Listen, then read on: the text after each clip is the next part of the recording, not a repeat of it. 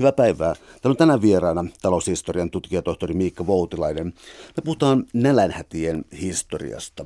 Ja tuota, tullaan kohta näihin 80-luvun valtaviin Live Aid ja muihin tapahtumiin, joissa nälänhätä mukaan yritettiin selättää kokonaan. Mutta tota, sulla on tämä kirja, Nälän vuodet, nälänhätän historia tai nälänhätien historia, niin ehkä niin kuin yksi voimakkaimpia painoista siitä on se, että nälänhätä ei ole jokin luonnonlaki, se ei ole jotakin, joka ilmestyy jostakin, se ei välttämättä liity johonkin kynnykseen vaan, tai jonkinlaiseen niin kuin elinkeinoelämän murrokseen, vaan siis ää, se niin kuin ymmärtää, on, onko se termi, mitä sä käytät, onko se niin kuin tällainen narratiivi tai kertomus tai tällainen, jolla näitä ollaan sitten ikään kuin haatellut. Eli mitä sä vastustat tavallaan?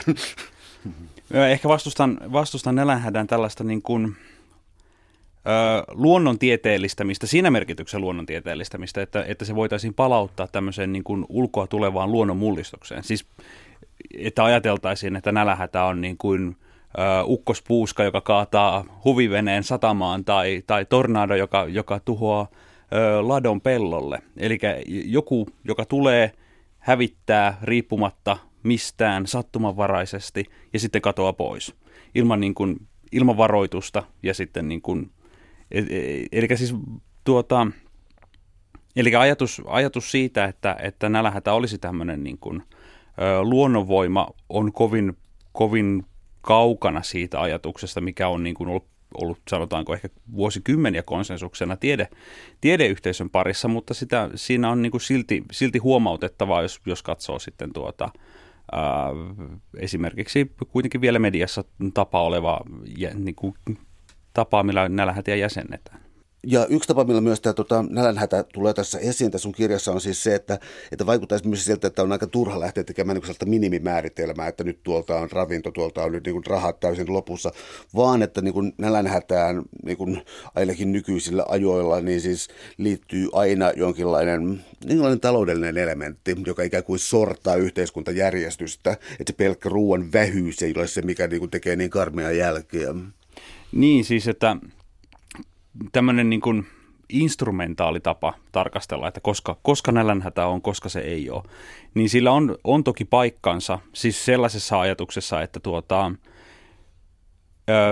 vaikka kansainvälistä apua pitää koordinoida, jolloin on, on helppo ajatella, että meillä täytyy olla jonkinnäköinen edes jossain määrin objektiiviseksi ajateltavissa oleva kriteeri, joka, joka täyttyessään sitten niin kuin laukaisee vaikka niin kuin kansainvälisen katastrofiavun.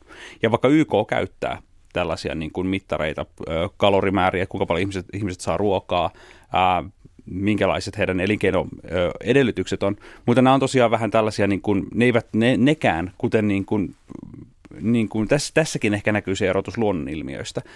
Eli tornado, jos se tulee taivaalta, me pystymme havaitsemaan, että siinä on tornado, ja sitä voidaan mitata, sen tuulen nopeuksia voidaan mitata tai, tai mitä tahansa, mutta nälänhätä ei ole tämän tyyppinen ilmiö, josta, josta me voidaan suoraan sanoa, että, että tämän kynnyksen ylittäessä meillä on kyseessä nälänhätä. Että ne isoimmat nälänhädät, sellaiset siis, jotka tuhoavat niin kuin yhteiskuntarakenteita ja tappavat mahdollisesti miljoonia, niin eihän niitä täydy sinänsä niin kuin kyseenalaista, etteikö näissä ole ole kysymys nälänhädistä, mutta sitten kun me mennään sinne yhä niin kuin pienempiin ja yhä vaikeammin hahmotettaviin, jolloin me yleensä astutaan myös selvästi tämmöiselle niin kuin poliittiselle alueelle, eli että onko kysymyksessä vai eikö ole, kuka sen aiheutti, kuka on vastuussa, niin juuri täällä päässä, missä me itse asiassa tarvittaisiin kaikkein eniten tarkkaa määritelmää, että mitä meillä on käsillämme ja mitä meillä ei ole, niin juuri siellä sen käsitteen käyttö on kaikkein vaikeinta. Eli niin kuin tässä, tässä mielessä juurikin tuota, nälähädissä on mukana ö, paljon sellaista, mitä ei voida niin kuin tällaisessa ö, objektiivisessa mittarimielessä hahmottaa. Onko mitään järkeä tehdä sellaisia niin arkiajatteluun tulevia piirteitä, jos ajatellaan siis sitä, että miten vuonna 2017 voi olla nälän hätä ja siis kuinka pienellä osuudella vaikkapa maailman rikkaimmista pitäisi lahjoittaa rahaa, jotta, nämä voisi, jotta niin nälänhätää voitaisiin tällä tavalla tehokkaasti torjua. Onko tämä, niin onko vain niin lapsellista ajattelua, että ne rahat kuitenkaan allokoinut sillä tavalla niin nätisti tällaiselle tuhoalueelle vai niin, onko se vain hurskas toive vai voiko se toimia myös? No itse on, on jo sen kyyninen, mutta vähintään realisti, että, että siis ymmärrän kysymyksen sen tavallaan sen, sen tietyn fatalismin. Mutta tuota, ei, kyllä se niin huomaa, tai tavallaan tuo se, niin kuin, että, että jos ajatellaan koko maailman tulojakaumaa, ajatellaan rikkaimpia maailmassa, että kuinka loppujen lopuksi pieni osa tuloista olisi uudelleen jaettava, jotta niin kuin esimerkiksi nälkäongelma maailmasta poistuisi, niin se on, se on, se on ehkä, jos kohta se voi olla niin kuin poliittisesti mahdoton asia toteuttaa, ää, mutta se on ehkä muistutus siitä, että kuinka niin kuin helposti ratkaistavissa olevassa ongelmasta, no jos ajatellaan siis, että, että se olisi ratkaistavissa puhtaasti tälleen niin kuin ö, insinöörityylisesti, niin kuinka helposti se asia olisi korjattavissa. Ja itse tämän tyylinen, että, että kymmenen rikkainta antavat jonkun osuuden varallisuudestaan, niin kuinka monta ihmistä sillä voitaisiin ruokkia, niin se ehkä muistuttaa juuri konkreettisesti sen eriarvoisuuden niin kuin globaalista mittakaavasta. Ja siinä mielessä en pidä sitä, se on, onko siinä tämmöistä niin kuin, poliittista, normatiivista niin kuin seurausta, että, että nyt teidän pitäisi, siihen mä en ota kantaa, mutta että se on vähintään niin kuin erittäin pedagoginen osoitus sen eriarvoisuuden mittakaavasta.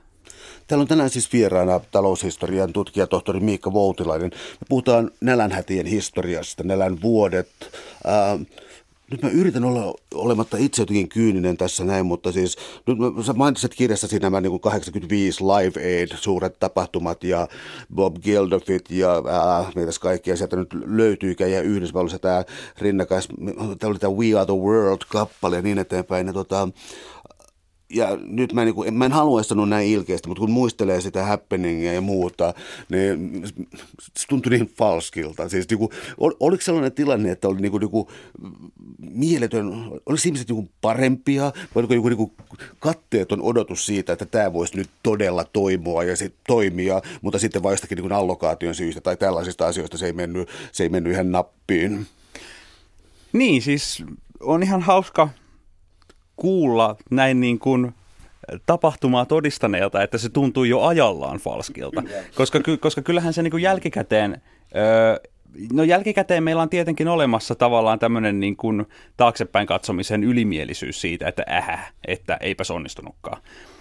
Ja, tuota, ja jos me katsotaan esimerkiksi hyväntekeväisyys, siis kuinka paljon on hyväntekeväisyyteen lahjoitettu, niin tämä Live Aidin vaikutus 80-luvun puolivälissä, se näkyy sellaisena piikkinä, mutta sitten se käytännössä katoo, katoo sen, niin kuin, että sillä ei ollut pysyvää, pysyvää niin kuin hyväntekeväisyyteen tämmöistä niin kuin hyväntekeväisyyttä lisännyttä vaikutusta. Mutta, mutta niin kuin, ne niin kuin vaikka kuulijat, jotka muistaa, muistaa ö, kesältä 85, niin tuota, kyllähän se kertomus oli kuitenkin aika, aika niin kuin hyvin paketoitu. Että et, et, siis kaikki nämä hyväntekeväisyyssinglet, ö, 84 julkaistu joululaulu Do They Know It's Christmas, jossa vain sanotaan, niin kuin, että, että feed the world, että, että, an, että antakaa rahaa ensisijaisesti, että ostakaa tämä single. Ja kun ostatte tämän singlen, niin te annatte, ja siis sehän annettiin niin kuin lyhentämättömänä, tokikin. Että tota, hyvän tekeväisyyteen. Mutta tuota, tuota, tuota äh, ei sitä, ei sitä niin kuin, siihen voidaan suhtautua kyynisesti ja se voidaan perustellusti suhtautua hyvin kriittisesti, että, mitenkä, niin kuin, että mikä loppujen lopuksi oli Live Aidin, Live Aidin tällainen niin kuin, tarinallinen funktio tai kenen etuja se palveli. Sillä sen varjolla myytiin valtavasti levyjä, siellä, niin kun, siellä tuota pianojen päällä komeili, komeili Pepsin mukit ja, ja se niin kun kaikki, kaikki tietävät, että se oli Wembleyllä ja, ja taikka niin kuin näin. Ja, mutta sitten kuitenkin niin kun, ei kai, vaikka, vaikka se oli ehkä jäi puolitiehen, vaikka se ei ehkä pystynytkään poistamaan – Etiopian massiivista yhteiskuntarakenteellisia ongelmia, mikä olisi täysin älytöntä olettaa, että se pystyiskään, niin silti se niin kuin levitti tietoisuutta asiasta huomattavasti. Ja jo periaatteessa se sanoma, että 80-luvulla, 30 vuotta sitten, että jo silloin oli vahvasti semmoinen ajatus, että miten tätä voi tapahtua nykyaikana, niin sen läpilyöminen länsimaisissa yhteiskunnissa on kuitenkin mun mielestä myös ihan, ihan arvo. Että kyllähän niin oli voimakkaasti Live Aidin, Live myötä ajatus tämmöisestä, että ei koskaan enää. Ja tota, eikä se nyt sinänsä Live Aidin ansiota ole, että, että itse asiassa tämmöiset niin kuin miljoonia ihmisiä tappaneet nälähädät. Ei niitä sitten käytännössä Etiopian nälähätä on viimeinen tämmöinen niin kuin – tämmöinen niin valtava, massiivinen nälähätä. Pohjois-Korean 90-luvun nälähätä on vähän hankala, koska siis johtuen Pohjois-Korean yhteiskuntarakenteesta me ei, me ei tiedetä sitä nälähädästä ihan hirveästi. Mutta että, että kuitenkin kaikki vaikka, vaikka kaikki sellaiset, jotka on tapahtuneet median silmien alla Afrikassa erityisesti, niin niihin nälähätiin on ehkä niin kuin kuitenkin tämän Etiopian kokemuksen jälkeen suhtauduttu huomattavan ehkä eri tavalla kuin ennen sitä. Sitä toivoa. Siis mä pysähdyin tässä miettimään, että siis eihän Live ei nyt niin hirvittävä ollut. Siellä oli niin Annie Lennox ja mitä siellä oli, niin aivan mainioita esiintyjä, mutta sitten mä ajattelin, että niin kuin, se, mikä aiheuttaa ärsytyskynnyksen, mä luin hyvin, hyvin ilkeän artikkeli siis Bob Geldofista ja siinä kutsui sitä koko ajan Bob Gandalfiksi ja, niin kuin, ja Bono, niin siis tällaiset, niin kuin, jotka nousevat niin kuin tässä hyvän tekeväisyydessä aivan uudelle tasolle, saa aika räävitetä pilkkaa osakseen. Kyllä, ja, ja siis tuota, eikä, eikä jos ajatellaan näitä niin kuin tämän 80-luvun puolivälin hyvän tekeväisyysliikkeen keskeisiä hamoja, erityisesti Bob Geldof, niin tuota, eivät he ehkä omalla toiminnallaan mitenkään vähentäneet tätä kritiikin syntymistä, että Bob Geldof saattoi kesken Live Aid-lähetyksen huutaa, että antakaa rahanne nyt. Ja kaikki oli sillä että, että no totta kai. Ja olihan siinä siis paljon sellaista niin kuin, konkreettista tämmöistä niin kuin, äh, siis sentimentaalisuutta, milteen emotionaalista kiristämistä, että, että siis tällaista niin kuin kasarislovarien tai soitetaan niin kuin valtavista ämyreistä tällaisia kasarislovareita ja taustalla näytetään niin kuin nälkään kuolevia lapsia. Ja sitten niin kuin rahat, rahahanat vain niin kuin jo tämmöisen yhden tämmöisen kappaleen aikana niin, niin kuin siis suorastaan niin kuin aukeavat. Että kyllähän siinä on paljon, paljon sellaista niin kuin, että miten se muutetaan, miten tämmöinen niin kuin ihmisten äärimmäinen hätä muutetaan jotenkin, niin kuin tuotteistetaan, pakataan ja myydään länsimaisille ihmisille. Ja etenkin, että se myydään sellaisena niin kuin, niin kuin luonnonkatastrofina, että se on jotain sellaista, että mihinkä nämä ihmiset on nyt jotenkin niin kuin jostain hassusta syystä joutuneet. Ja sitten, että heitä pitää länsimaisin varoin auttaa. Että, niin kuin jotenkin, että länsimaisilla on semmoinen niin kuin, lievästi ilmaistuna valkoisen miehen taakka vetää heidät siitä kurimuksesta ylös, mikä nyt ei tietenkään missään muotoa vastannut Etiopian todellisuutta 80-luvulla. No vain. Mennään tästä nyt sitten eteenpäin vaikka ihan tuohon nälän lääketieteeseen. Eli täällä tänään siis vieraana taloushistorian tutkijatohtori Miikka Voutila. Me puhutaan nälänhätien historiasta, nälän vuosista. Um, sulla oli siellä kirjassa myös sellainen niin kuin, ikään kuin lääketieteellinen osuus, joka oli sellainen, että Ähm, se olisi huono tapa yrittää nääntyä nälkään, olisi laihduttaa 20 kiloa, mutta mitä, siis, kun, mitä siis kummallisia niin tämä ravintotilanne aiheuttaa, niin siis mulle oli hyvin uutta tämä lääketieteellinen osuus siitä, mitä nälkä oikeastaan aiheuttaa. Kertoisin tästä raadollisesta todellisuudesta vähän. Niin siis tuota, nälkähän on toki niin kuin, siis fysiologinen tila, joka, joka johtaa elintoimintojen sopeutumiseen ää, ravinnon saannin vähentyessä – ja tuota, ehkä, ehkä niin kuin sellainen, sellainen niin kuin kiinnostavia piirteitä siinä on juuri se, että, että tuota, kuinka vaikea itse asiassa ihmiskehoa on, on nälkiinnyttää kokonaan, kokonaan niin kuin kuoliaaksi. Eli, eli käytännössä tuota, tällaisessa tilanteessa, missä, missä niin kuin ihmiset alkaa oikeasti nääntymään nälkään, niin heidän ravintonsaantinsa täytyy olla äärimmäisen vähäinen. Eli johtuen siitä, että, että nälkintyvä ihminen passivoituu, joka johtaa entistä vähäisempään ravinnon kulutukseen. Elimistön, elimistön tuota, sopeutumismekanismit tähän aliravitsemustilaan johtaa, johtaa vastaavasti ö, energiankulutuksen vähenemiseen, joka johtaa siihen, että ihmisen perusaineenvaihdunta pystyy laskemaan hyvin matalalle tasolle. Toisen maailmansodan jälkeen tehtiin erittäin paljon tällaisia niin kuin konkreettisia rottakokeita ihan ihmisillä, että kuinka, niin kuin, kuinka, kuinka ihmisiä pystytään, pystytään nälkiinnyttämään, kuinka, kuinka, kuinka alas heidän niin ravintonsaantinsa voidaan viedä ja mihin se johtaa. Ja se oli itse kiinnostavaa, että tämmöisen niin kuin fysiologisena fysiologisena testinähän tästä asiasta ei juuri niin kuin tiedetty ennen kuin, niin kuin tällä niin kuin lääketieteellisesti sitä ei tunnettu vasta kuin 1940-luvun loppupuolelta alkaen. Että siis nälkintyneitä ihmisiä hän oli ollut maailman sivun, mutta kukaan ei varsinaisesti oikeastaan tiennyt, että mistä se johtuu. Ja sitten oli olemassa kaikkia hassuja ajatuksia siitä, että, että niin kuin mihinkään nälkiintyminen voi johtaa, kuinka nopeasti se voi johtaa. Ja se oli tämmöinen niin kuin huhumyllyjen aarreaitta.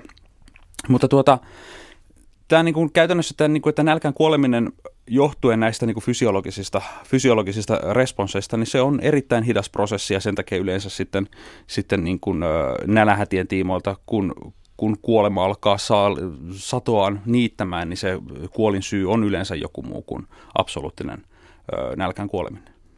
No yksi Toinen tavallaan siis niin kuin taustalla tässä sun kirjassa on siis niin kuin tietysti talous, mistä tullaan niin kuin vielä jatkamaan, mutta toinen on siis politiikka ja sitten mä nostaisin siis tällaista, että ää, nyt mä en edes muista miksi tätä tiedettä silloin kutsuttiin, onko se joku fysiologinen yhteiskunta tiedetty, tai siis tällaista niin Maltusin ää, ajatuksia siis siitä, kuinka paljon, kuinka paljon liikapopulaatiota ja niin paljon.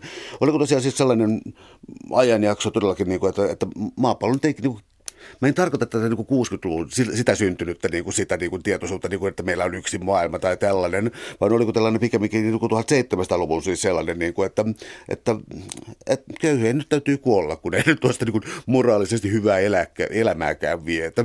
Tarkoitatko, että oliko tämmöinen ajattelu olemassa vai oliko oikeasti sellainen maailma olemassa, missä niin kuin ihmisiä oli, oli vain liikaa? Äh, ei, mä tarkoitin nyt, että oli sellaisia ajattelijoita. niin siis ehkä tuota, siis varmaan kaiken maailman ajattelijoita on ollut niin kuin maailman sivun, mutta että en sanoisi, että vaikka Thomas Malthus, joka on tunnetuin tämän liikaväestö, tai sanotaan, että, että se on tämän liikaväestöteorian ehkä niin kuin isä, tai siihen Malthusin ajatukset yleensä palautetaan, vaikka ei hänkään niiden niin kuin ehkä kantaesittäjä ole niin tuota, että Malthusilla ehkä siinä oli enemmän tämmöinen niin kuin moralistinen tulokulma, eikä niinkään semmoinen niin kuin eugeninen, että kuolkaa pois, vaan enemmänkin sen tyyppinen, että, että tuota, ää, tämmöinen niin kuin ihmisen kyvyttömyys vastata omasta, omasta tuota, tulotasostansa tai omasta niin kuin elintasostansa johtaa jonkinnäköiseen tämmöiseen niin kuin, ö, yhteiskunnalliseen dekadenssiin. Ja käytännössä siis köyhyyteen ja köyhyyden mukana tuomiin kaikkiin tämmöisiin niin kuin, ö, yhteiskunnallisesti ö, haitallisiksi koettuihin ilmiöihin, oli ne sitten niin kuin, ö, aviottomia lapsia tai tuota, rikollisuutta tai mitä muuta tahansa. Mutta että ei, ei Malthus suinkaan niin kuin sitä tarkoita, että he, niin kuin implikaatio olisi, että, että kuolkaa pois, mutta tuota, siinä on semmoinen tietty, ehkä semmoinen niin yhteiskunnan tasolla toimiva logiikka, että, että tuota, mikäli asiaan ei puututa, niin kuin mikäli asialle niin kuin ihmiset eivät itse, jolle, jolle tee asialle mitään, niin se niin kuin on väistämätöntä, että tällainen niin kuin moraaliton käyttäytyminen, niin kuin englantilainen pappismies asian muotoilee, niin, niin tuota, se johtaa väistämättä ö, niin kuin massakuolemisiin käytännössä lähdön kautta. No, jos tullaan vähän uudemmalle ajalle ja ää, pikemminkin humanistina pidettyyn ihmiseen, eli siis tämä moraalifilosofi Amartya Seniin, niin tuota, se ei myöskään säästy sun kritiikiltä, vaan tuntui pitävän, ää, sanoisinko nyt pyörittävän jonkinlaista kurjuuskulttuuria ympärillään. Voisitko vähän taustattaa tätä? Niin Amartya Sen tuota, on, on hyvin keskeinen tässä niin kuin nälähätien niin kuin teoreettisessa tarkastelussa. Eli Amartya Sen voitti taloustieteen Nobelin vuonna 1998 käytännössä tuota, köyhyyttä, hyvinvointia tutkin, tekemien niitä käsitelleiden tutkimusten kautta.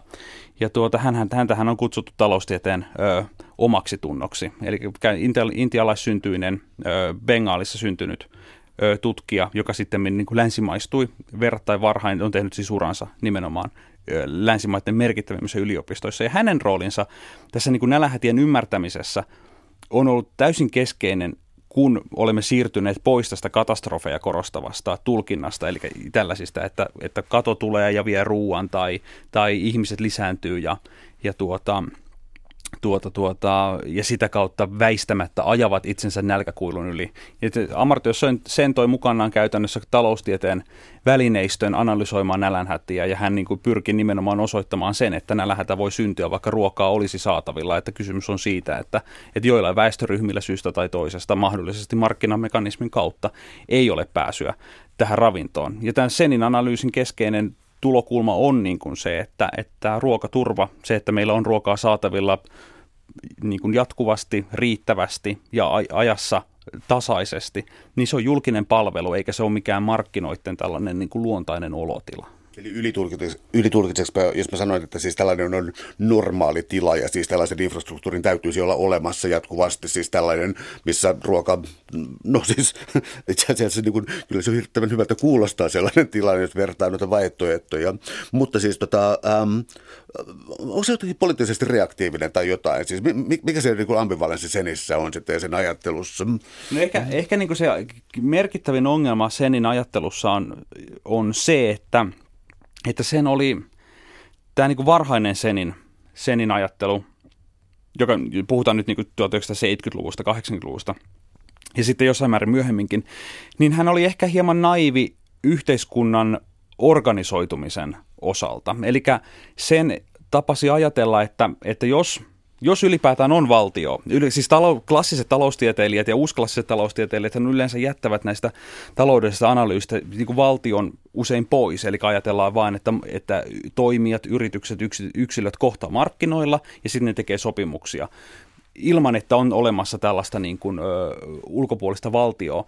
Ja sen, sen tavallaan ajatteli jossain määrin samoin. Ja siinä se ongelma, kun, kun näin ajatellaan, niin ongelma on siinä, että Samalla kun me jätetään valtio pois laskuista nälähätien analyysissä, niin samalla me jätetään pois yksi merkittävin syypää nälähätien syntyyn. Eli Eli suurin osa nälähädistä, mitä on tapahtunut 1900-luvulla, ja luultavasti, vaikka me mentäisiin taaksekin päin aika paljon, niin edelleen me voidaan jossain määrin löytää syypäitä tai niin taustatekijöitä ihan vaaleilla tai ei-vaaleilla valittujen ö, poliittisten toimijoiden toiminnasta. Ja, ja sen jättää pitkälti koko niin kuin valtion toiminnan tai valtion puuttumisen tähän ruokaturvan järjestämiseen käsittelemättä. Ja tämä näkyy myöhemminkin jossain määrin sen Senin tällaisessa – idealistisessa ajatuksessa demokratian toiminnasta. Eli, eli Senin, Senin nimeä kantaa myös tämmöinen niin sanottu Senin laki, joka sanoo, että, että tuota, demokraattisessa valtiossa, jossa on vapaa lehdistö, ei koskaan ole ollut nälähätiä. Ja tässä myös on samankaltainen. Tämä, tämä havainto pätee karkeasti, sellaisena niin kuin, ehkä tällaisena niin kuin laajana ö, yksinkertaistuksena, mutta se ei, se ei suinkaan ole mikään sellainen tuota, sellainen säännönmukaisuus, joka pätee kaikissa nyansseissaan. Täällä on tänään siis vieraana taloushistorian tutkija tohtori Miikka Voutilainen. Me puhutaan nälänhätien historiasta. Uh, tavallaan ainakin implisiittisesti tuossa tuli jo esiin siis on niin kuin, äh, korruptiota ja siis äh, esimerkiksi siis tämän kaltaisia keinoja, jotka tästä estää, mutta sitten on myös hirvittävän paha luku, eli siis kun nappaat sieltä siis, äh, nappaat, mutta käsittelet kirjassa siis niin kuin Kiinan nälänhätää, Pohjois-Korean nälänhätää, Neuvostoliitto, Ukraina ja sitten tämä meidän 1867-68 Suomi. Ää, tota, luvut ei ole yhtä isoja, mutta niin kuin mä kysyisin tällaisen niin kuin melkein mahdottoman kysymyksen, että onko kyse kuitenkin niin kuin periaatteessa samasta ilmiöstä? Kun tarpeeksi abstraktio nostetaan, niin kyllä. Mutta t- tietyllä tapaa se, että, että me tuota, mm, kaikki palautuu aina siihen, että, että miten nämä lähdetään määritellään. Ja sitä, sitä esimerkiksi, että öö, kun me pistetään samalle janalle, saman käsitteen alle, siis nälähätäkäsitteen alle, me pistetään sinne nimenomaan esimerkiksi niin kuin, öö, Holodomor Ukrainassa 1930-luvulla, joka on niin kuin Stalinin pakkokollektivisoinnin aiheuttama massiivinen ruokaturvakriisi. Sitten me voidaan laittaa saman käsitteen alle esimerkiksi punavankileirit 1918 Suomessa. Me voidaan laittaa keskitysleirit Saksasta. Me voidaan laittaa just vaikka Suomen nälkävuodet 1860-luvulta ja vaikka hurumykket, hyvin monta. Niin on ihan ilmeistä, että nämä eroo, ne eroo valtavasti ajallisesta niin kuin näkökulmasta, ne eroo tästä tapahtumakontekstistaan. Osa tapahtuu sotien aikana, osa tapahtuu tämmöisessä niin kuin syvässä rauhantilassa, niin kuin voisi sanoa. Ö, osassa on selvästi kyseessä tällaisesta niin kuin poliittisesti toteutetusta ö, tapahtumasta, vaikka punavankileirien ö, ruokaturvatilanne on niin kuin kovinkin poliittinen ihan niin kuin vastaavasti kuin vaikka niin kuin Holodomor Ukrainassa. Mutta sitten meillä on hankalempia tämmöisiä niin välinputoja-tapauksia, kuten vaikka suuri harppaus Kiinassa 1959-61, että siinä on sekä että. Ja, tuota, ja, niin kuin, ja näitä voi niin kuin luetella niin kuin äärettömän määrän. Eli että, että, että silloin, kun me ajatellaan nälähätä puhtaasti tämmöisenä, että, että niin kuin jollain väestöosalla ei ole ruokaa ja se, se johtaa jonkinnäköiseen niin kuin fysiologiseen tai sosiaaliseen tai taloudellisiin niin kuin seurauksiin, niin sitten, sitten näistä puhutaan, me voidaan niin kuin niputtaa ne kaikki. Mutta että, että tämä, tämä niin kuin moninaisuus osoittaa just sen, että minkä takia on hirveän vaikea määritellä tai antaa niin kuin vastausta sellaiseen kysymykseen, että mikä on nälänhätä. Että sille voidaan just antaa, tämä palaa siihen aiempaan, että, että sille voidaan antaa tällaisia niin kuin fysiologisia ja teknisiä määritelmiä, tällaisia, niin kuin, tällaisia muka-objektiivisia, mutta sitten käytännössä me voidaan aina jokaiselle tällaiselle määritelmälle löytää nälähätä, joka jossain määrin kumoo sen, sen niin kuin yleispätevyyden. Ja ihan vastaavasti me voidaan jokainen yksittäinen nälähätä muuttaa tällaiseksi niin kuin malliksi, että tämä on niin semmoinen mallityyppi nälähädästä, mutta vastaavasti niille aina löytyy joku, joka kumoo sen yleispätevyyden. No miten sä suhtaudut siihen, että ää, aika usein kun siis kun, kun maailman markkinoita, siis niiden positiivisia puolia etsitään ja puhutaan vasta niin siis globalismista oikeastaan viime aikoina. Ja siis on tapahtunut siis se muutamassa kymmenessä vuodessa, alle sadassa vuosessa se, että siis ää, että ihmisten määrä, jotka ovat siis niin kuin potevat absoluuttista köyhyyttä, siis elävät sillä minimirajalla, on niin kuin murtoosa siitä nykyään. Se on ihan käsittämätön, se on ihan käsittämätön muutos. Ää, onko tämä ristiriita jotenkin repivä kestävämpi nyt kuin mitä se oli ennen, vai, vai onko, onko siinäkin jotakin sellaista niin kuin valta- ja talouskulttuuria, mikä, mikä siihen vaikuttaa? Tuota, ehkä niin kuin merkittävin asia, tuota, um, mitä taloushistoriasta voidaan sanoa, siis sellainen niin kuin, uh, jos pitäisi tuonne lähteä ryysyissä kadulle saarnaamaan taloushistorian evankeliumia ja, ja pyytää ihmisiä joukkoon kastautumaan johonkin kylmään Vantaanjokeen tähän aikaan vuodesta, niin tota, kyllä, se, kyllä se ilosanoma kuitenkin on juuri tämä, että, että siis maailmassa menee kovin, kovin paljon paremmin nyt kun on mennyt ikinä. Siis niin kuin meillä menee nyt paremmin kuin meillä meni eilen, ja meillä meni eilen paremmin kuin meillä meni toissapäivänä. Ja etenkin kun me katsotaan silleen, että, että, että niin kuin nyt versus 50 vuotta sitten – tai, tai 100 vuotta sitten tai 500 vuotta sitten, niin siis se muuttuu täysin vain niin kuin ilmeiseksi. Totta kai on yksilöitä, joilla niin kuin tänään menee huonommin kuin heillä meni eilen.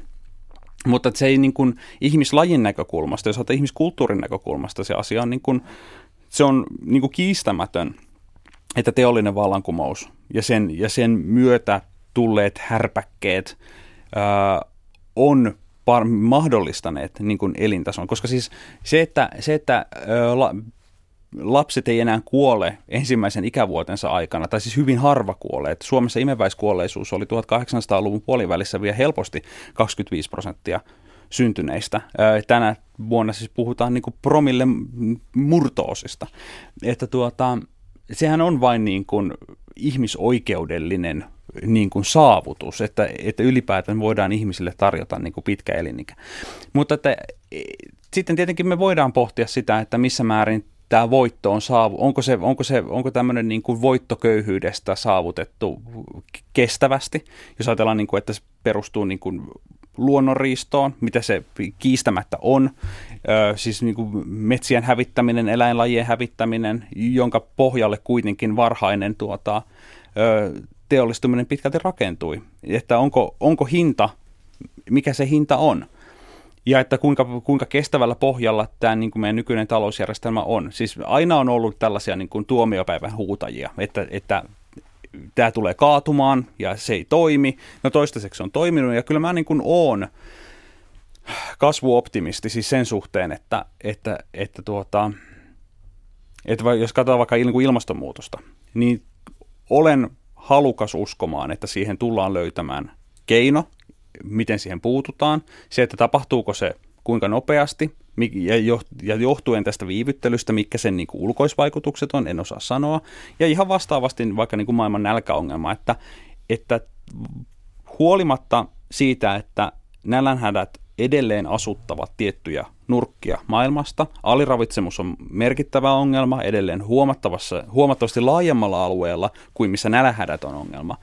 Niin silti kuitenkin niin kuin aliravittujen prosenttiosuus se laskee jatkuvasti. Että meillä on sitten niin kuin olemassa ongelma-alueita esimerkiksi Afrikassa, Oseaniassa, jossa sitten aliravittujen määrä on kasvanut, ja niin kuin on tehnytkin. Esimerkiksi YK on asettamat nämä vuosituhattavoitteet, tämmöiset niin kuin Millennium Development Goalit, joissa piti niin kuin piti puolittaa sekä aliravittujen määrä että osuus niin kuin 90-luvun alusta 2000-luvun tähän niin kuin ensimmäiseen vuosikymmenelle tultaessa, niin eihän ne niin kuin pääsääntöisesti toteutuneet sitten näiden niin kuin määrien osalta. Mutta siis pääsääntöisesti nämä prosenttiosuudet, eli mikä osuus ihmiskunnasta yksinkertaisesti elää, elää nälkärajan yläpuolella, ne ovat toteutuneet. Ja, ja siis monet nämä ongelmatapaukset, tai missä tapauksessa voidaan puhua sitten, niin kuin, että missä nämä ei ole toteutunut, on pitkälti tämmöiset niin kuin konfliktialueet, jo, joista sitten niin kuin hyvin moninaisista syistä esimerkiksi niin kuin tämmöinen tuota, ö, talouskasvu tai jakotalous ei ole pystynyt, pystynyt niin kuin te- tekemään sitä tehtävää, mitä se mahdollisesti länsimaissa on tehnyt. Mulla on toisenaan siis sellainen tunne, että ää, tuossa siis 60-70-luvulla oli siis sellainen hetki, jolloin siis, mä en, mä en puhu mistään LSD-trippi-hippimatkoista, vaan siis niin kuin, oli siis sellainen hetki, että oli niin, kuin, oli niin selkeä siis kuussa käynnikin jälkeen siis nähdä tämä Planet Earth ja niin kuin oli saanut tunne tästä yhteisyydestä. Sitten oli tämä nainen, joka kirjoitti Hiljainen kevät, jossa oli siis niin kuin, jossa se povasi ekokatastrofia. Rooman klubi, sieltä tuli taas jotain ja tota, ähm, niin, taas joku kyynikkymyssään sen, että menisi se kaikki pieleen, mutta sitten ilmeisesti ei. Mä, mä, mä haluan ruokkia nyt vastausta, mutta... Niin. Siis tuota, tuota, tuota,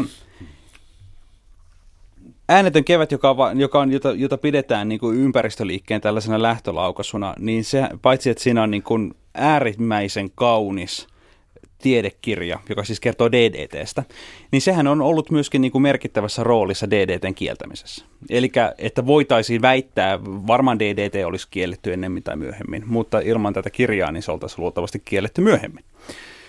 Ja, tuota, ja vastaavasti niin kuin Rooman klubin 70-luvulla ajatukset tästä kasvurajallisuudesta, niin on niin kuin Öö, niin kuin ne on ehkä esiajatuksia sitten sille, sellaisille, niin kuin, joita niin kuin nykypäivänä näkee, niin kuin, jotka liittyy niin kuin kulutuksen suitsimiseen tai, tai muuhun vastaavaan. Että, että siis jostain ne ponnistaa, eikä niin kuin, enkä, enkä mä sanoisi, että, että niiden niin kuin, jotenkin niin kuin perintö on valunut hiekkaan. Siis, että, että siis kehitys on hidasta, se on valitettavaa, koska valitettavasti se kehitys saattaa olla liian hidasta, mutta mutta niin kuin tällainen täältä niin kuin Suomen maasta asioita katsovana niin sille ei hirveästi niin kuin voi tehdä kuin, niin kuin päivän päätteeksi, kun ristiä kätensä ja toivoa parasta.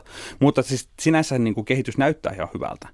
Että tota, tota, tota, tietenkin jos tehdään peruuttamatonta vahinkoa, niin sille ei sitten voi mitään. Tai että sille ei niin kuin, sitä ei enää hyvästä tahdostakaan korjata. Ja sehän siinä ehkä on se kaikkein suurin ongelma, että tuota, missä määrin esimerkiksi, jos ajatellaan niin kuin talouden kehitystä, viime vuosikymmeninä, sanotaan vuosisatana, että onko se tapahtunut sellaisella vaikka niin kuin, luonnonresurssien käyttämisellä, jota ei enää voida kääntää takaisin. Ja esimerkiksi ilmastonmuutoksen suhteen, että, että saavutetaanko semmoisia niin kuin lämpenemislukemia, joita ei enää vain niin kuin hanat sulkemalla enää pystytä niin kuin palauttamaan, palauttamaan aiemmiksi.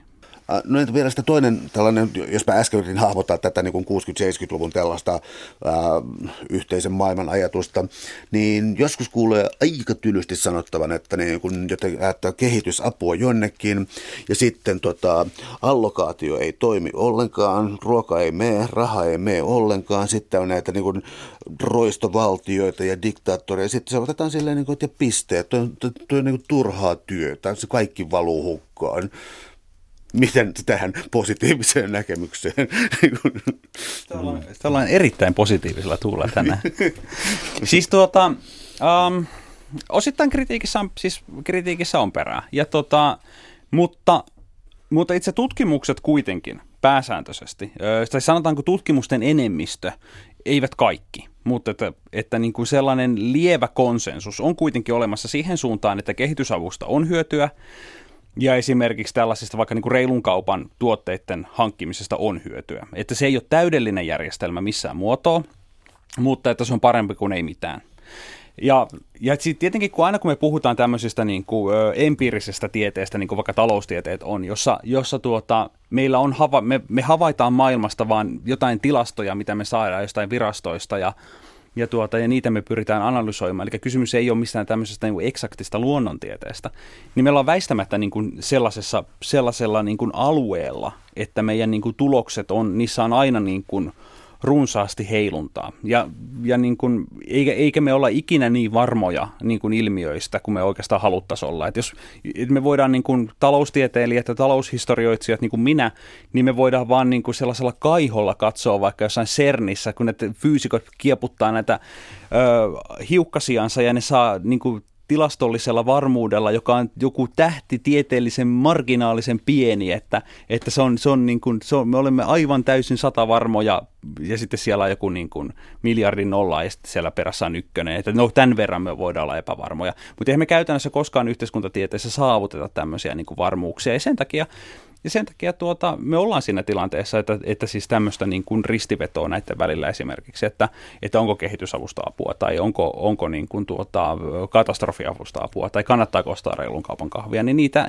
siis on olemassa edelleen niin kuin, äänekäs määrä tutkimuksia, jotka on sitä mieltä, että ei. Mutta että siis sinänsä kuitenkin kuppi on, on kallistunut jo jonkin aikaa sitten sen puoleen, että, että niistä on apua.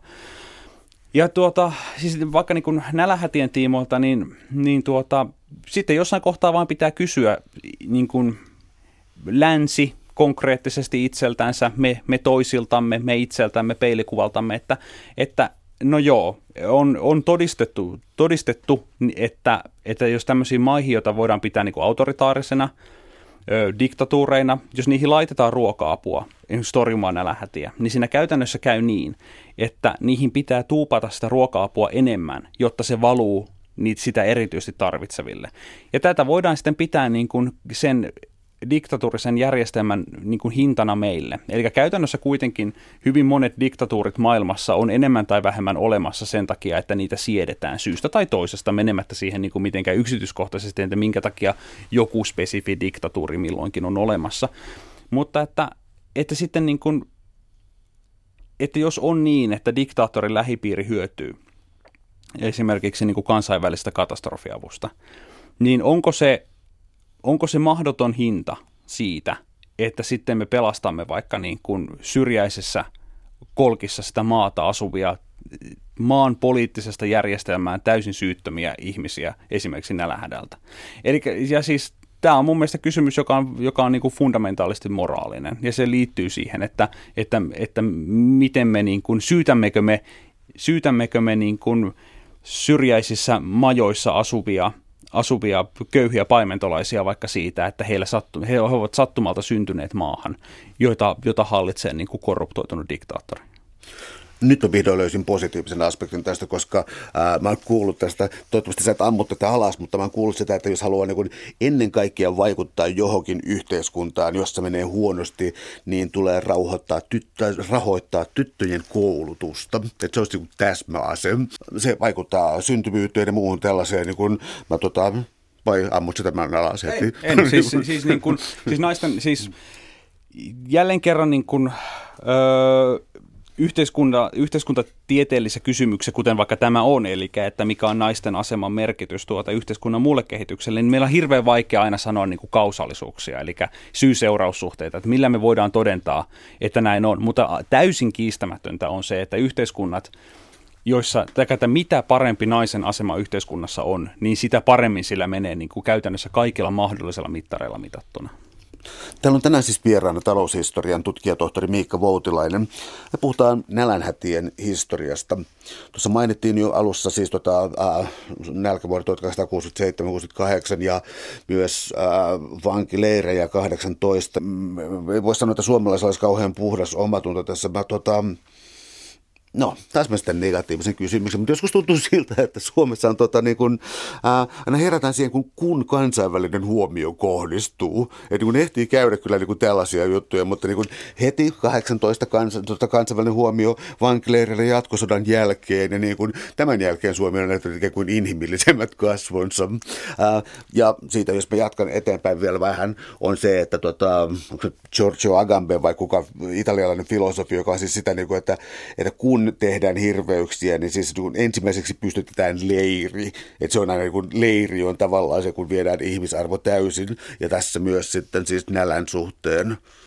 Niin, kyllä. Siis niin kuin, että tuota, eihän, jos ajatellaan vaikka punavankileirejä, niin tuota, eihän, eihän niin kuin, siis ajallaanhan oli, oli niin kuin runsaasti punavankileirejä vastustaneita mielipiteitä, siis ihan valkoisten joukossa. Ei, ei se ollut mitenkään niin kuin, ei se leiri sinne ilmaantunut itsestään, eikä ne, eikä ne leirit ilmaantuneet itsestään myöskään vaikka niin kuin jatkosodan tiimoilta. Ja, ja, ja sitten vastaavasti, kun, kun meillä on leiri, niin sitten tuota, niitä pitää alkaa miettimään, että miten te ruokitaan tai miten te lääke huolletaan. Ja, ja tuota, se kuitenkin jossain sisällissodan olosuhteissa valkoisella voittajapuolella, niin oli tietyllä tapaa aika suuri poliittinen paine kuitenkin myös rangaista tätä, tätä tuota kapinaan noussutta toista osapuolta. Ja siinä mielessä leirille sulkeminen ja etenkin, etenkin tuota sodan loppuvaiheessa ja heti sodan loputtua, niin tämä rangaistuskäytäntöhän oli äärimmäisen ankara, josta hyvin nopeasti sitten niin kuin alettiin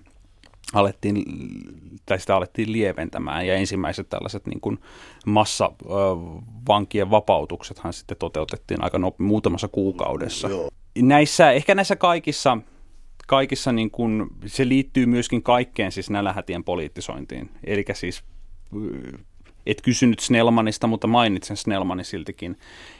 Että ihan vastaavasti, että missä määrin, niin kuin, missä määrin syy on on niin kuin kenenkäkin vastuulla siis mistäkin. Että kyllähän, niin kuin, kyllähän niin kuin, jos ajatellaan punavankileirejä, niin maassa oli ruokaa ja vankileireillä sitä ei ollut. Ja siis niin kuin, ja oli, oli, oli ehkä helppo, niin kuin on, on hyvin helppo ajatella, että oli helposti poliittisesti yksinkertaisempaa nimenomaan niin kuin, ö, olla viemättä vaikka niin kuin valkoisesta Suomesta ruokaa punavangeille. Ja, mutta sitten se niin kuin, niin kuin on hyvä, hyvä niin kuin pitää mielessä myöskin siis niin kuin sellaisia vähättelemättä asiaa, niin, niin kuin lieventäviä asiahaaroja, tai siis sellaisia, niin kuin, että, että, niin kuin, että, että historia on alana ehkä siinä mielessä todella vaikea, että, että kun me tiedetään, mitä on tapahtunut, niin siihen helposti tulee sellainen niin kuin moralistinen sävy, että, että no, no näin kävi, et, että siis, että minä en rupea, siis että jos ajatellaan punavankileirejä, se on aika, aika selvä, että siis, että se tilanne oltaisiin voita, voitu hoitaa huomattavasti paremmin. Mutta sitten esimerkiksi just niin kuin vaikka, vaikka Snellmanin toiminta 1860-luvun lähdön aikana on huomattavasti hankalampi. Siis että, että, että kyllä varmasti hänkin olisi ajallaan jo voinut tehdä asioita, asioita paremmin, mutta sitten niin kuin ottaen huomioon hänen niin kuin yhteiskunta, missä hän on elänyt, niin on, onhan meidän nyt tavallaan niin kuin absurdia olettaa, että – että Snellman olisi, siis, tai Snellmanista olisi kuoriutunut yhtäkkiä joku sellainen niin kuin kaikkia rakastava sosiaalidemokraatti, joka olisi vain niin kuin jakanut ruokaa. Siis että, ei, että, siis, että vaikka me voidaan leikkiä semmoisella, että no olisihan se voinut. No, no joo, mutta että ei, ei niin kuin tässä todellisuudessa. Ja, ja, niin kuin, että, ja se, niin kuin sen tien päässä, että, että kun että enemmän oltaisiin voitu tehdä, niin sitten täytyy kuitenkin aina muistaa, että mikä on ne rajoitteet siinä aikalaisessa yhteiskunnassa, että mikä niin kuin on vaikuttaneet ihmisten toimintaan kulloinkin. Että niin kuin, ähm, ehkä, ehkä niin kuin tällainen niin kuin historioitsena kuitenkin haluaa ottaa sen näkökulman, että, että ihmisistä ei ilman syytä niin pitäisi ajatella ensisijaisesti huonointa – Eli että, että esimerkiksi niin vaikka Snellmanin tapauksessa, että olisiko hänen pitänyt reagoida jo jokun kevään, pitkälle venynyt kevät 67 näytti ilmeisesti, jonka pohjalta näytti siltä, että, että sadoista tulee huono niin kuin väistämättä. Mutta että sitten toisaalta, että hänen tiedoillansa esimerkiksi kesä näytti hyvältä, niin, niin kuin, miksi ottaa ulkomaata lainaa, jos sitä ei välttämättä kuitenkaan sitten syksyllä tarvita. No jos mennään Suomen historiassa vielä niin kuin synkempiin, en tarkoita, en halua sit nyt hakea mitenkään syyllisiä tässä, vaan siis kun mennään tuosta noista 67, 68, 1800-luvun vuosista mennään taaksepäin niin kuin varsinaisiin nälänhätiin, josta on siis kuvauksia siis Suomessa, josta on kuvauksia, kuinka ihmiset on siis niin kuin kaatuneet tiellä kuolleena ja niin kuin, mikä, mikä hirvitys tällaisen kykeni aiheuttamaan. Niin siis eihän, eihän tuota, näitä, näitä tämän tyyppisiä tarinoitahan on ihan, ihan 60-luvultakin. Ei, tuota, käytännössä me usein näissä, niin kuin, näissä tuota, meidän nälähätä-tarinoissa, niin se, se meidän keskeinen aareaitta näissä, näissä kauhukertomuksissa on nimenomaan 1690-luvun niin sanotut suuret kuolovuodet. josta ammennetaan kaikenlaisia, kaikenlaisia karmeuksia erityisesti, joka liittyy kannibalismiin tai niin kuin ihmissyöntiin ja, ja kaikkeen muuhunkin vastaavan, sanotaanko standardisti epäinhimilliseen toimintaan.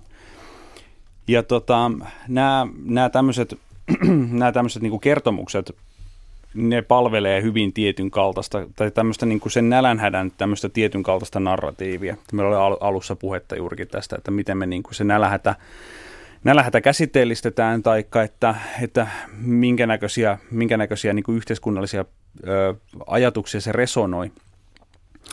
Niin siellä niin kuin tämmöiset massiiviset nälähädät, kuten vaikka juurikin 1690-luvun nälähätä Suomessa, niin niillä on niin kuin hirveän suuri merkitys tämmöisen kuin, ö, folkloren näkökulmasta, koska, koska ne ovat jotenkin sellaisia niin kuin, raamatullisuudessansa sellaisia niin, kuin niin äärimmäisiä tilanteita, että niistä on aina hyvä ammentaa leirivalkeella tarinoita kerrottaessa. Joka tietenkin sitten aiheuttaa valitettavasti sen, että saattaa käydä niin, että, että todellisuus, mitä todella tapahtui, taikka että mitä nälähädissä ylipäätään voi tapahtua, ja sitten tämä niin kuin tämmöinen kertomuksellinen kansanperinne alkaa sekoittumaan toisiinsa. Ja ehkä missään muussa kuin nimenomaan kannibalismissa tämä, niin kuin, tämä jotenkin tämä folkloren ö, merkitys se on, se on niissä kaikkein ilmeisin. Mä vielä jatkan tuosta, koska mitä ilmeisemmin ää, maailmassa on huomattavasti paljon kannibaaleja enemmän kuin luulisikaan, koska se on ilmeisesti aina näiden naapurimaiden ja vähän niin kuin epämääräisten valtioiden, että siellä näin tehdään ja, ja naiset on niissä hyvin edustettu. No. Joo, siis tämä on, niin kuin, siis, tämä on niin kuin kiinnostava tämä, siis ylipäätään kannibalismin sellainen niin kuin, sellainen niin kuin, siis traditio jotenkin, että miten kannibaaleista kerrotaan. Ja se niin kuin, ehkä klassisen kuvan, ennen kuin mennään tähän tarkemmin tähän nälähätäpuoleen, niin on tuota, siis italialaiset tämmöiset niin kuin 70-luvun splatter-elokuvat, exploitaatiogenre tai giallo-genre, niin sen tiimoiltahan niin kuin siinä genressä oli usein tämmöisiä kannibaalisia teemoja, ja niissä hyvin usein oli juuri joku tämmöinen retkikunta, joka lähti jonnekin, ja ne kohtas just jossain pimeämmässä Afrikassa ennen kuin kannibaaliheimon, ja huonostihan niissä sitten aina kävi. Eli siinä on tämmöinen, niin kuin, siis se yhdistyy se kannibalismi tällaiseen niin kuin hyvin stereotyyppiseen käsitykseen esimerkiksi niin kuin sanotaanko mustasta Afrikasta. Ja ihan vastaavalla tavalla nälähätien yhteydessä se kannibalismi on osa tällaista niin kuin, niin kuin, nälähätien stereotypiaa. Ja se näkyy erityisen voimakkaasti viittaamassa tässä niin kuin naisen asemassa, koska niin kuin, kulttuurialueesta – ja ajasta riippumatta, niin nälähädissä toistuu kertomus omia lapsiaan tai jonkun toisen lapsia syövästä äidistä. Ja tämä kertomus on siis ikivanha. Se, se, esiintyy, se esiintyy raamatussa, siis vanhassa testamentissa on useita mainintoja. Meillä on tietoa siitä, siitä tuota, 1800-luvulta Etiopiassa, tai siis kertomuksia. Me tiedetään, että tämmöisiä kertomuksia on. Meillä on tietoa uskonsotian ajalta Ranskasta, 30-vuotisen sodan ajalta Saksasta. Suomesta tätä traditio on, on, on, on tuota juurikin 1690-luvulta sekä vihan ajalta. Ja, tuota, ja sitten 1900-luvulle tultaessa niin tämä äidit syö lapsia ö, aihelma, niin se, se siirrettiin erityisesti Kiinaan. Eli kun Kiinasta, Kiinasta saattoi tulla sellaisia hyvin lyhyitä sähkösanomia, joita julkaistiin ihan suomalaisissakin sanomalehdissä 1900-luvun alussa, niin niissä usein, jos oli nälähätiä, niin niitä ryyditettiin tämmöisillä niin kuin, ö, kannibalismikertomuksilla, ja näissäkin nimenomaan toistuu se, että, että äiti syö lapsiaan. Ja se, että miksi se on äiti ja miksi se on lapsi, niin se on luultavasti ilmeinen nimenomaan tähän nälähätä narratiiviin liittyen, eli juurikin siihen, että, että no mikä on kamalin asia, mitä voi tapahtua. Niin kuin ihan, jos ajatellaan äidin ja lapsen suhdetta, joka on käytännössä pyhä, niin että jos se rikkoutuu, niin mitä on inhimillisyydestä jäljellä? Ei niin kuin ei yhtään mitään. Jos vielä nyt tässä kaivaa sitten positiivista asiaa tästä esiin, eli siis vähän katsoa tulevaisuuteen, eli kun katoaako nälkä ja vähän, vähän täydentäisin kysymystä sillä tavalla, että tota, luuletko, että niin kuin valtioiden pitäisi toimia kansallisvaltiomaisesti ja saada jollakin tavalla niin kuin asiat tällä tavalla kuntoon, vai olisiko tärkeämpää tehdä niin kuin solmia kansainvälisiä sopimuksia, tehdä näitä aktiivisesti, koska mua ainakin tällainen globalistinen ajattelu jotenkin tuntuu paremmalta, realistisemmalta, mä en osaa sanoa. Joo, ja siis kyllähän niin kuin, siis maailmassahan on absoluuttisesti ruokaa riittävästi ja niin kuin ruokkia. Feed the world, niin kuin Live Aidissä huudettiin. että eihän se niin kuin olisi ongelma, jos, jos, niin kuin, jos kaupan esteet tai niin kuin muut vastaavat, vastaavat asiat saataisiin ratkaistua. Mutta siis merkittävä, merkittävä nälänhätiä aiheuttava tekijä kuitenkin ja niin kuin ruokaturvattomuutta aiheuttava tekijä on, on konfliktit, siis sodat, esimerkiksi tällä hetkellä Jemenissä. Siis että se on täysin käytännössä aseellisen konfliktin aikaansaanut se, se ruokaturvakriisi, mikä heillä on tällä hetkellä käynnissä. Ja, tuota, ja niin kuin, niin kuin siis siinä mielessä kansainvälisellä, siis käytännössä ideaali sellaisessa utopiassa, niin kansainvälisesti me voitaisiin poistaa nälähädät ja aliravitsemus maailmasta. Mutta ei, ei mun mielestä niin kuin oikein ole kauheasti vaihtoehtoja esimerkiksi niin kuin ajatella siis silleen, että, että, että tuota, me voitaisiin jotenkin vaan käpertyä sen kansallisvaltioon ja toivoa, että se kansallisvaltio ruokkii. Ja niin kuin, että se jotenkin itse, itse niin kuin kotona, tämmöinen niin kuin jonkinnäköinen autarkia, että, että nyt niin kuin kaikki kasvattaa sipuleita takapihallensa.